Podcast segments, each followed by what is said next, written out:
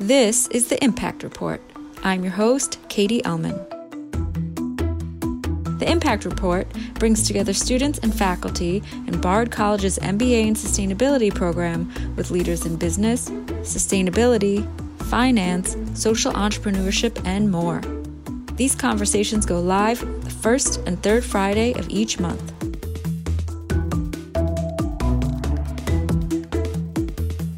This week, Bard MBA's John Murray speaks with Trista Bridges, co founder of Read the Air. Thank you for joining us, Trista. Thank you for having me. My name is John Murray, and I'm a, a Bard MBA in sustainability candidate. Um, and I also have a, a, small startup company in Brooklyn, New York. So, as both a Bard student and a small business owner, I'm excited to have the opportunity to talk with you today. Um, you're both being a sustainability consultant, um, as well as the author of a, of a new book, uh, Leading Sustainability The Path to Sustainable Business and How the SDGs Changed Everything. Uh, so, I wanted to uh, start by um, asking you about your business, and then we'll, we'll shift over to the book. Uh, so, initially, um, you are a marketing strategy and sustainable business expert, and your company is called Read the Air. Uh, can you tell us about your organization and its mission? Of course. So I started uh, Read the Air two years ago um, with my co-founder, actually a little over two years ago now. Um, and the purpose of uh, our business is to really help organizations put sustainability at the core of what they do. So um, I've uh, been in business a long time. I've been a consultant in many capacities uh, for many years and also worked within companies. And I'm here to tell you that this subject is something that is still not at the core, as you probably know, of how businesses think about strategy, how they think about operations, and how they make decisions and choices. So, my co founder and I felt it was very important to shift the thinking of business managers and particularly senior executives to start at least thinking about how sustainability will affect their organization and their business. And the reason we started this is I'm actually, as you know, based uh, in Japan. Mm-hmm. And uh, I moved to Japan from Europe several years ago, where there's definitely um, a heightened awareness, I guess you would say, around sustainability. But um, here I felt that uh, there wasn't as much urgency around the topic. And this was a, a, two to three years ago when I started to really think kind of hard about this. And so we felt that we wanted to really enact change here. We really wanted to increase awareness around it. We wanted to increase the urgency around this topic. And so we do our, our own part, uh, a little part uh, to help uh, to help here in Japan. And, but we also do also work uh, globally as well when opportunities arise. Yeah, so I was curious, just um, as far as your clients, are they cast all over the world, or are they primarily uh, companies in Japan? At the moment, they're primarily in Japan, and they're but they're global companies, right? So mm-hmm. the thing is that you know, although they're operating, you know, their their headquarters may be here in Japan, they're based everywhere, and also a lot of these organizations have very complex structures, particularly Japanese companies. They uh, tend to be conglomerates. So in the West, we tend to uh, focused, right? So we focus on certain verticals, for example. But in Japan, it's very common to have organizations that are in lots of different businesses. And this obviously adds a different complexity. So here in Japan, sometimes we might deal with some different types of organizations, but they're, they're most of them are U.S. based, or, or sorry, are based in Japan um, and are uh, have a global global focus or perspective, I should say. Interesting. So there isn't, so you don't, your company doesn't necessarily have an industry focus because, no. okay. So yeah. at the moment, we so for example, we've done some work in consumer products, and at the moment, we're kind of transitioning a little bit, and we're we're working around the topic of impact investing, mm-hmm. because mm. um, so so when you're basically looking at sustainability, you're thinking obviously about the organization, its structure, how it functions, mm. but then after that, the next step is well, what do we do? And so, what do we do can be having new products and new services that we can develop, but it's also about how do we as an organization invest our money. And so, uh, so there's internal investment and there's also external investment. And so, particularly in financial services and those types of, of companies, this is this is a common uh, common thought process. So, what we're doing is developing um, some new approaches to help organizations think about how they might embark on impact investing. because uh, you know I, I, don't know the nature of your business but there's many uh, organizations that have as we call like triple bottom line missions right? Or there's you know organizations now we have certifications such as b corporation to kind of certify companies that are sustainable. And we have lots of those great organizations uh, and companies are coming up around the world but they need financing. And mm-hmm. a lot of traditional uh, venture capitalists and other financiers don't yet understand what we call impact uh, and these types of companies. So, a lot of companies and organizations at the corporate level, but also in financial institutions, are starting to think about investing in these companies. So, there's a lot of work to be done there. So, that's just a new area that we're uh, we're looking at and we're expanding into. Yeah, very interesting. Um, yeah, I mean, it must be exciting working with a conglomerate on both that operational and then potential impact side, uh, just to mm-hmm. sort of have that much impact as far as you know working with a company that has so many branches and then also uh, thinking how they can affect change uh, with their investments that's really cool yeah. um, so i'm curious uh, read the air is the name of your company yes. Mm-hmm. where does yes. that come from and so I'm I'm going to be perfectly honest because my Japanese is not as good as it should be, but but it's actually a direct, direct translation from uh, a phrase in Japanese, which focuses on um, kind of what it says in English, being able to come into a room and be able to take the temperature of the room, if you mm. will.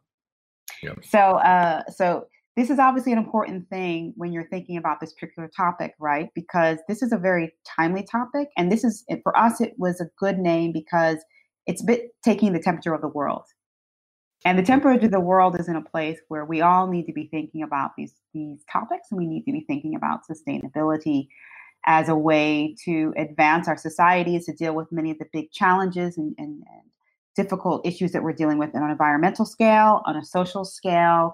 And the temperature of our world at the moment is, is not very good, if you will.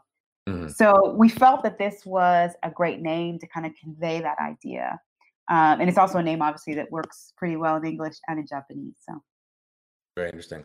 And yeah, I want to I want to um, dig a little bit into that because you do have your professional career has brought you all over the world and yes. um, experience in uh, and sounds like multiple sectors.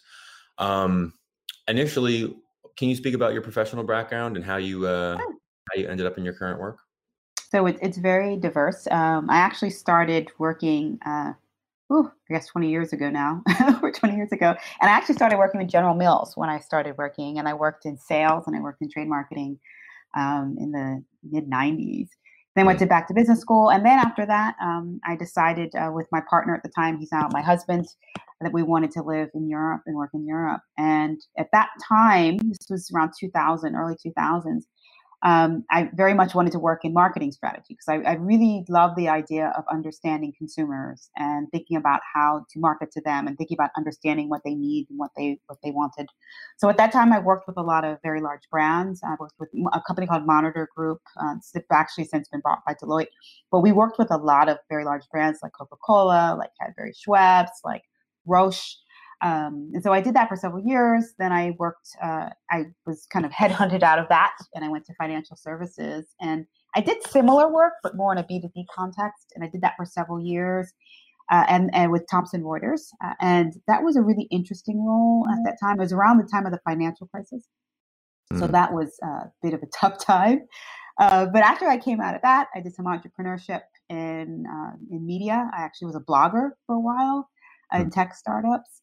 And then I left that and I kind of wanted to converge all of those things here in mm. Japan, uh, which is kind of what I did. So when I first came out here to Japan, I worked with a lot of, I worked, continued a bit of work in the tech space, still did a lot of marketing strategy work, uh, particularly in the pharmaceutical space.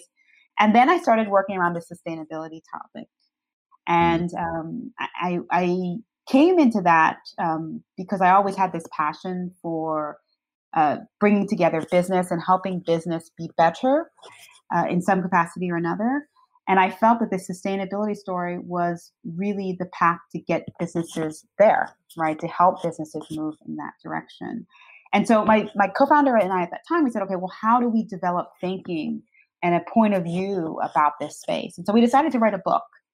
And we mm-hmm. felt that going out and talking to companies themselves was the best way to understand what was going on, to really think about, okay, what could we contribute to this discussion. So we spoke to about 100 thought leaders from around the world. And I would say we talked to lots of big companies, like again, like Coca-Cola or HSBC or Givaudan, which is a, a company, uh, ingredients company in Europe, or uh, H&M. But we also spoke to a lot of what we called mission-driven companies, smaller companies that were sustainable from the start. Companies like Keen, for example, uh, Toad & Co. is another great example, and some other startups to really understand how do you build a business that's profitable and sustainable at the same time and to show to other companies that it's possible to do that mm-hmm. so that's a little bit of my story and how i kind of got to where, where i'm at today so just to say that sometimes having all those varied experiences can really help um, i think get to a point uh, in your career where you can focus around something you have a lot of passion for and you can kind of draw on those different different things as well to kind of take your career in a bit of a different direction. Yeah, no, I, I feel like I've yet to meet someone in the st- sustainability that says this is what I wanted to do initially, and now I'm doing it. You know, it's always this sort of winding path story. Um, yeah, because a lot uh, of it, I'll just say quickly, a lot of it is definitely yeah. coming, seeing things you don't like, right? Mm, in terms of how yeah. business operates, and saying I don't like those things. Yep. How can I uh, affect change in order to change those things? So you kind of come to sustainability, I think, in that way. Yeah. I mean, was there a particular instance uh, where you said, you know, this is really, you know, the way I'm watching these companies operate, it's really, you know, sort of rubbing me the wrong way. And then sustainability was sort of always in the background or did, or it just sort of, you know, were you introduced to it by someone? I'm, I'm just sort of curious, like how that was, occurred. Yeah. It was probably little things along the way. So I, I did my MBA at uh, Kellogg actually. Um, mm late 90s. I graduated in 2000. And actually, at that time, I had a professor. His name is Jeff Jed Emerson. Mm-hmm. And he kind of is the godfather of impact investing in some ways because mm-hmm. he was one of the the people who worked on. I think he actually was initially his the genesis of his idea. So the concept of social return on investment. Mm-hmm. And in his class, we were thinking about how do we value social impact. And at that time, it was really in the um, NGO space right? And mm-hmm. this is around the same time the Gates Foundation kind of came after that, and it it really transformed how we think about social impact and measuring impact. Um, and that kind of put a little bug in me, right? And saying, hey, how can we combine uh, typical business and how business normally operates in social good? And what's the right way to combine those things? And I kind of kept coming back and forth to it. So at one point, I was interested in what Ashoka was doing, so I was kind of following that, and I knew some people there, and I kind of it was always involved in, in NGOs and nonprofits and in volunteer organizations and that type of thing.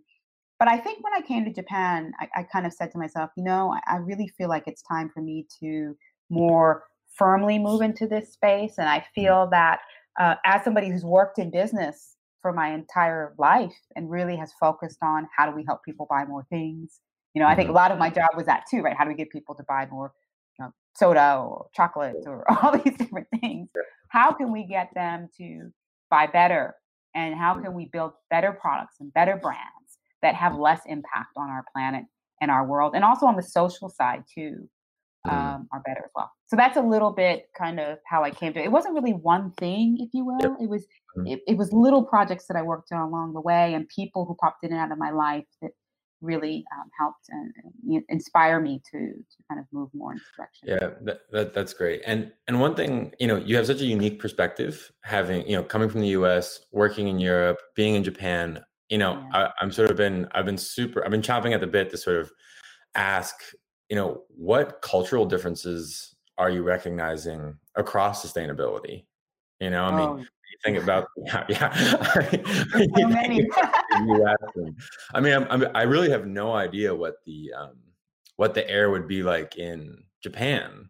You know, if yeah. I, you know, I sort of assume everybody's more open to sustainability than I don't know than maybe the U.S., but maybe that's just a false perspective. So yeah, I'm really curious to get to get your insight on that. So I'll try to answer this quickly. but yeah. but in, so I'll start with Europe just because I think Europe was where I really started to think more seriously about this question. And if you look at any region in the world where you have more of a consensus around mm. sustainability, it is absolutely Europe. Mm. And I think one big reason is that Europeans, whether they be capitalistic or they be on the right or they be on the left. We're always a little bit skeptical of capitalism anyway. And so after the financial crisis happened, which it was devastating everywhere, but it was particularly devastating in Europe. And mm. then you had at the same time you had um, the climate crisis. You had so much social activism amongst particularly the young. Mm. Um, and also, I, I, think it's intergenerational. So when you talk to people, in, in and I, I, did mention as well, I actually also have French nationality. I'm a, a naturalized, naturalized French citizen. But I remember for years, you know, people would talk about how they didn't like having so much, uh, so many big trucks that weren't necessarily good for the world, or this whole organic movement was very strong there, and it, and and you can see there's just more political momentum around it, um, mm. and it's really more present in the people, really in many mm. ways, particularly Western Europe. So you have more of a consensus. So, so everybody's, yep, we need to do something. They may not be where they need to be, but you know, they they generally believe it. You don't the climate skepticism it exists, but it's not as strong as you find, for example, in the U.S. Mm. In Japan, it's kind of an interesting story because Japan, if you look at any Japanese company, and when we go in and talk to businesses and such, the first thing they always do is they talk about um, their founders. Mm. And their founders are inevitably in the 19th century. I mean, Japanese companies, a lot of them have been around for a really long time. I think Mitsubishi is something like 600 years old um, in its founding. And and they always talk about the social good and their founders and that kind. And they have a lot of pride in this. But what kind of threw them off the path of sustainability was the war. So after the war, they started building these companies that we know today in mm. mass, right? And the, the industrial base of Japan, which has declined in recent years, right? But it's still, you find very huge, strong Japanese companies.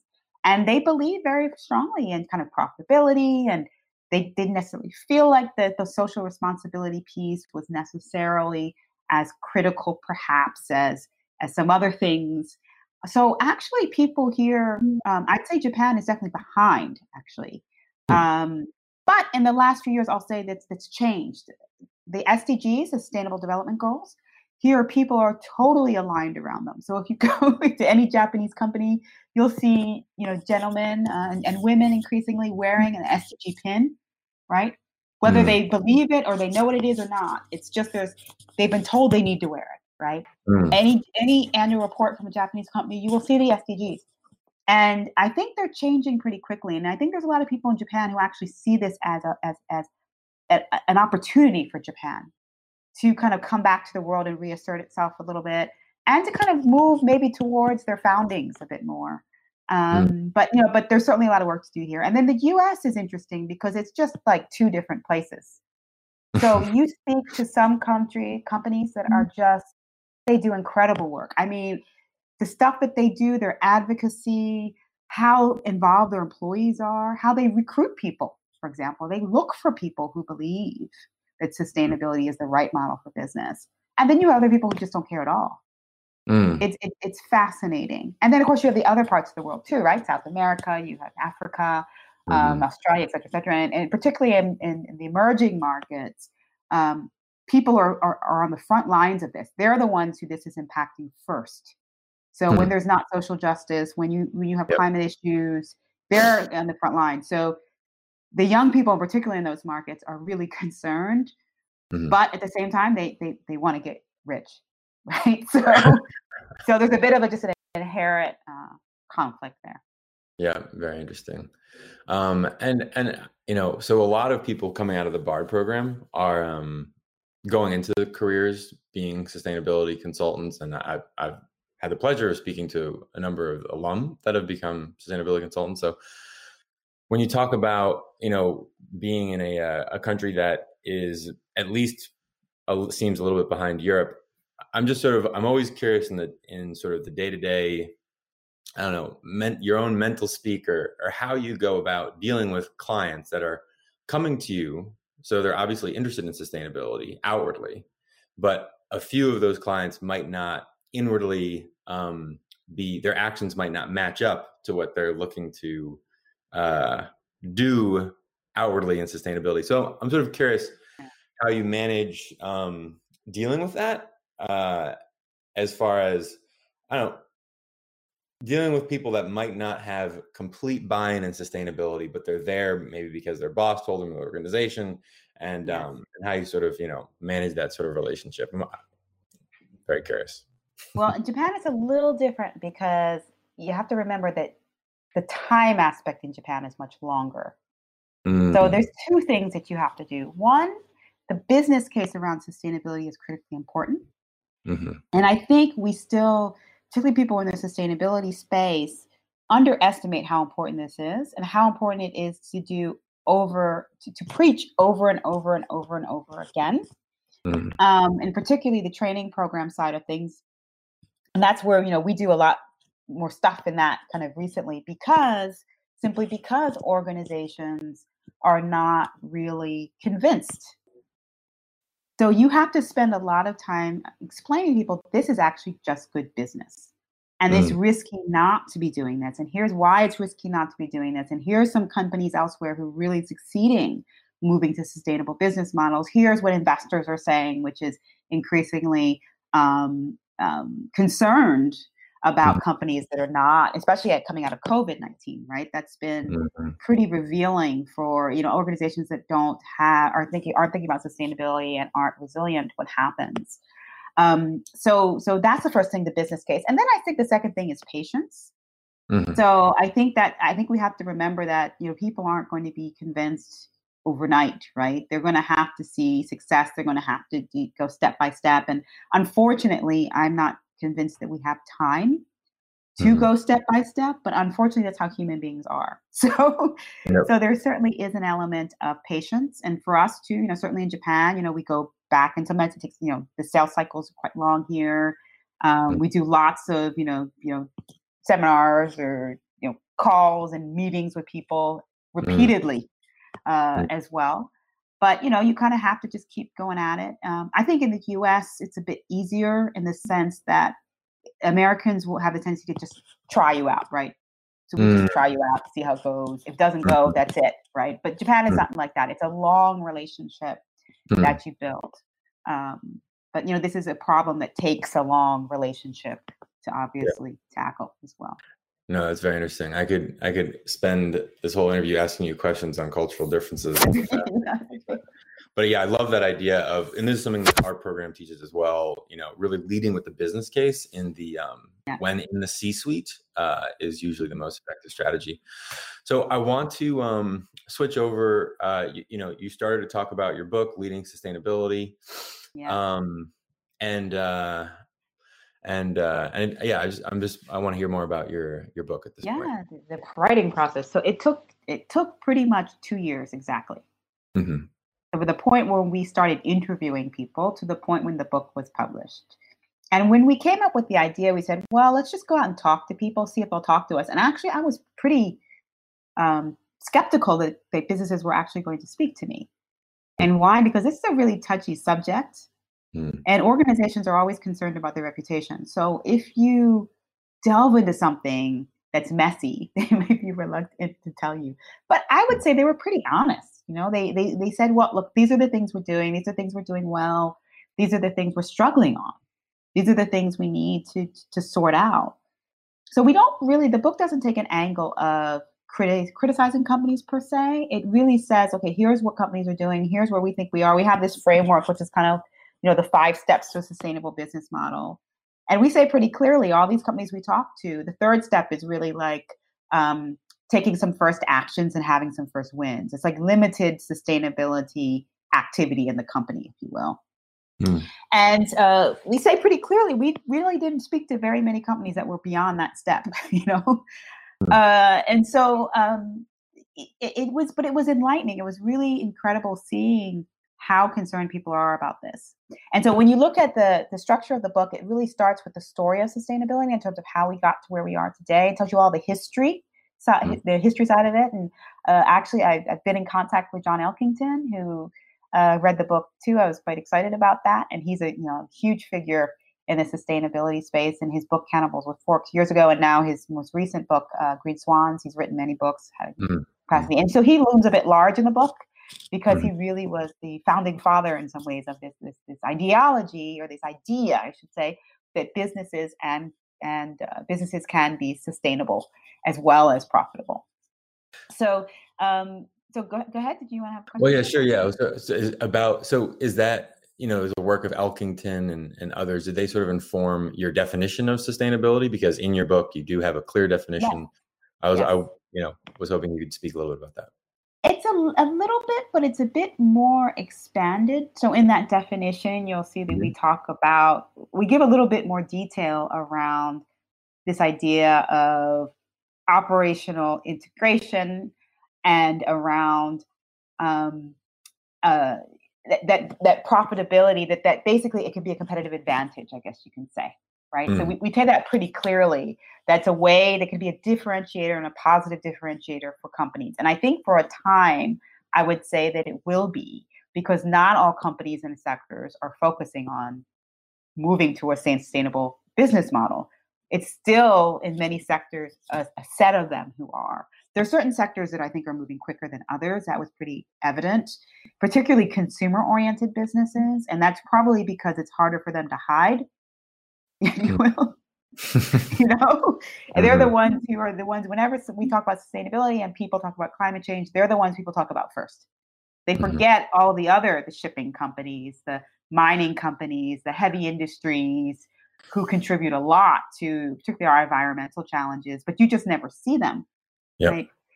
Um, so, so in that definition, we talk. It's it's more expanded definition, I would say, because we really wanted to give just our point of view on on what it means from an operational strategic perspective and how it's really a differentiator for organizations. I like the structure of the book. You um, have the history in your introduction, and then you decided to do what you ha- have termed mission driven vignettes. Yes, um, the book. And yeah, I'm curious to hear about the uh, the strategy behind that structure for your book. Yeah. So the reason we, we laid it out that way is is I which I should say that the book was really not written for the sustainability officer. Although we're happy that sustainability officers read it, and we don't doubt that that a lot of people in that structure read it. We wanted to really write it for managers who have to focus on sustainability topics and issues now in their daily jobs, but have no idea what to do mm. or basically have a because that's what's happening right i was actually on a call before we spoke today with someone who's on the board of a pretty large company in europe and she said it comes up all the time and even at the board level a lot of people don't necessarily know what to do mm-hmm. so i wanted to write the book we wanted to write the book so that it could speak to those people and the mm. reason we chose to put these mission driven companies we'll say throughout the book is because we wanted to give the example these examples to show that it is possible it is absolutely possible to have a successful company and also is the company that's also sustainable at the same mm-hmm. time mm-hmm. and that it's really a choice that's the thing that i think we, we miss in a lot of this that then organizations you know say oh well you know we don't know if cons- consumers want it et cetera et cetera all the time they they encourage us to use products and services that we don't even know we need and we may not even need so mm-hmm. a lot of this is a strategic choice, a choice of the management. And we wanted to say, you know what, there's business leaders and there's small businesses in particular that, that are building great businesses around sustainable models and ideas. And that's why we hmm. chose to intersperse them throughout the book in that manner. Yeah, no, it's a super, um, super effective um, structure. And also, you know, it's interesting the peer to peer influence because I looked at just the company names and I recognized a few of the names. And so it's sort of, you know, I think helps drive that interest and seeing like, oh, well, what are they doing? You know? Yeah, um, exactly. Yeah, exactly. so really helpful. Um, and uh, I know we're we're getting close to the um to our time here, but as a as a small business owner, I was curious. You know, so you talk about a company not knowing what to do, right? Um, where do you recommend, you know, a company starting when they are thinking about embedding sustainability?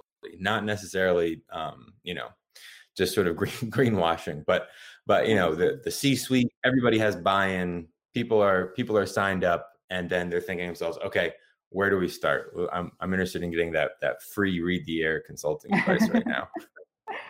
I, I, actually think that um, it, it's most important for an organization to understand its impact probably first and by that i mean really looking hard at each part of the business. Like if you look at it, look at a company, you know, in terms of its operational uh, system, there's distinct mm. parts in that, right? And I think mm-hmm. that, and there's a lot of experts that are very good at this in terms of really looking at what is my impact in each activity of my business. Because I think it's really hard to know what to do until you understand what's going on. So I think that's mm. the first step. And I and actually there's um so so for example the uh, B Corporation, right, which you, which I'm sure you know, B mm-hmm. Corp uh, B Corp certification. They actually have an online tool where you can assess your own um, impact, and you get an impact a B a B uh, B Corp score, a B impact oh, score. wow. And it's open to everyone. So you could use it. And actually, I have a, a startup that I advise here in Japan, that, and they have a bit of a social mission, and they actually use that and just looked at where they were at. And it really wasn't to necessarily apply for the certification itself, but it gave him very helpful information about what he was doing as a business. So I think that's that would be my first piece of advice is, and there's lots of tools out there you know, the, the UN Global Compact is another one that has lots of really great um, free tools that organizations could use. But I think the first step is to say, okay, let's look at our operational activities and really understand what's going on. How sustainable are these things? And I don't think that has to be overly complicated, but at least take a look at that. And then the next thing that I've seen a lot of organizations do is they, they experiment with a part of their business, with a part of their product line, um, mm-hmm. and maybe they they work on a particular in the consumer products world or in the fashion world they they work on a discrete part of their product portfolio mm-hmm. and why is that important because you have to experiment you have to try and you have to test and it's very difficult for organizations i think even small businesses to do to transform their whole business at once so mm-hmm. sometimes mm-hmm. they have to start small and i think that's just the natural evolution of things and then from there, I think you can expand it more broadly. But I would say at the point when you really want to expand it more broadly, and particularly for larger companies, and this is something that I saw that's a real problem, mm-hmm. the whole sustainability activity or capability around sustainability is very much under resourced. And I imagine you probably talk about this in your, your program. So if you look at a transformation like the digital transformation and how much money and time has been allocated to that, sustainability doesn't even come close right? Mm. So so how can you transform a company of 50,000 or 80,000 or 200,000 people without a proper sustainability function? Or which is some of the work that you know that I do obviously people who are well trained in what sustainability means and if they're in the marketing function where are the opportunity? What are your competitors doing around this? How are consumers making trade-offs in terms of pricing and products? Um, you know how do you message around this? You know the, that's just in the marketing function and a lot of those people don't have that know-how and that's very difficult. So i think the last step is really making sure the organization is not just aligned but properly resourced to be mm-hmm. able to actually um, transform towards a more sustainable model yeah gosh daunting task i couldn't imagine sitting in your seat looking at a 50000 uh, person operation or conglomerate and thinking yeah. okay we're going to change yeah. the we're going to change the, the way they do things here. And I think it's hard for a business of 500 people or 200 yeah. people too, right? yeah, no, I really appreciate that uh, advice actually because I sort of did not expect that answer. Um, so I'm glad okay. I asked. I thought maybe you were going to say, "Oh, well, you should me- you have to measure. You can't measure what you meant, right?" But of course, yeah. like there's so much impulse I think to start doing something before, yeah. as you say, you know, as the name of your company, reading the air. Um, and uh, thinking, okay, so where is your impact? yeah. start yeah. start with that initial question, and, and where uh, is it negative and where is it positive? You know. Yeah, yeah. No, I think that that's super helpful advice. As a closeout question, I just wanted to ask you. Um, you know, it's it's not an easy question, but yes. what do you see as the uh, as the biggest sustainability challenge we have to take on uh, during 2020 and and beyond, mm. uh, according that you're that you're seeing out there? Oh, I think during for 2020, it absolutely has to be focus. I mean, the, the amount of problems that organizations are dealing with now, just mm. especially in the midst of the pandemic, in the middle of an election year, I mm. think it's really staying the staying the course. It, it you know, it, you you would think that it's I was going to say climate change, but I think actually it's focus. There's so many issues organizations are having to deal with, and as well as you know a lot of the um, a lot of the challenges we're having around uh, equality as well, and organizations that are looking to transform how they look and how they operate, the type of people in them. Um, I think it's going to be really hard the next six months to the to a year keeping companies on this path. I don't think they're going to pull back substantially, but I think their attentions are not necessarily focused as they were uh, a year ago. so mm-hmm. so that would be my first first first step. And then I think that the next step is really um, you know we're starting to see momentum around companies saying, you know what, we need to have a more sustainable business model. I actually heard the CEO Emmanuel Faber of Danone uh, talking about um, the B Corp model and how he actually mentioned in that interview that there's a lot of uh, CEOs that are contacting him and asking, should we be B Corps too? And I think that's a that's a great thing, um, but that doesn't mean that they actually will become B Corps, right? Because that's a big step. Mm-hmm. So I think the next step is how do we encourage more organizations to look at moving towards whatever it is, a mo- business model that's truly sustainable and being willing to stop some things that are harmful and that aren't necessarily in line with that vision and to really transform um, towards something better and something different. Mm. Well, thank you very much for that. And thank you very much for giving us your time today. Um, we really appreciate it. I really appreciate the opportunity to speak with you. So thank you. Thank you so much. You can find Leading Sustainably The Path to Sustainable Business and How the SDGs Changed Everything at your favorite bookseller and on Amazon.com. Learn more about the other topics discussed today by visiting readtheair.jp.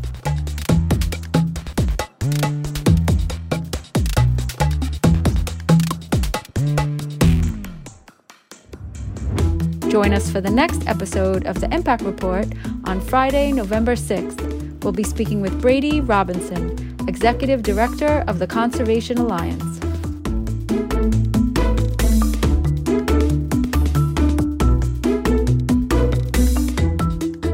For the complete lineup and other news, visit us at impactreportpodcast.com and follow us on Instagram, Twitter, and Facebook.